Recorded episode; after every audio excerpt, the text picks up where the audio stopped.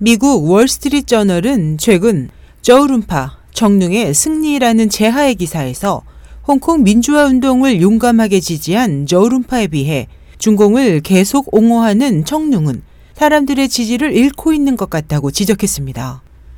저우룬파는 지난달 2일 경찰은 첫날부터 잘못했다. 학생들은 이지적이고 총명하며 평화적으로 싸우고 있다. 최루탄 진압은 불필요했다고 말하며 당국의 폭력에 반대하고 홍콩 민주화 운동을 지지하는 입장을 분명히 했습니다. 그러나 이 때문에 중공의 블랙리스트에 올랐습니다. 그러나 그는 중공의 보복을 두려워하지 않는 것 같습니다. 블랙리스트에 오른 데 대해 그렇다면 돈벌이가 좀 줄어들 뿐이라고 담담하게 말했습니다. 그에 반해 청룡은 이번에도 중공을 옹호했습니다. 그는 우산 운동이 경제에 영향을 주고 있다며 운동 종료를 호소했습니다.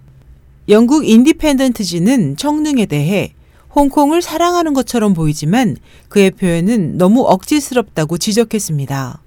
실제로 청능은 중공을 응원하기 위해 과격한 발언을 반복해왔습니다. 지난 2012년 그는 정부는 사람들이 항의해도 좋은 문제와 민중이 접해서는 안 되는 문제를 규정해야 한다고 중공 당국에 제안했습니다. 또 대만의 선거는 비웃음거리다. 혹은 홍콩과 대만은 너무 자유롭다.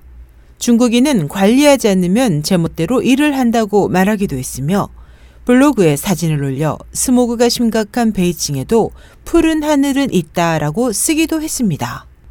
이러한 청룡에게는 가장 용감한 중공 지지자라는 야유하는 별명이 주어졌습니다. 월스트리트 저널이 지적한 것처럼 이번 우산운동에서 저우룬파는 청룡을 이기고 홍콩인들의 마음의 영웅이 되었을지 모르겠습니다.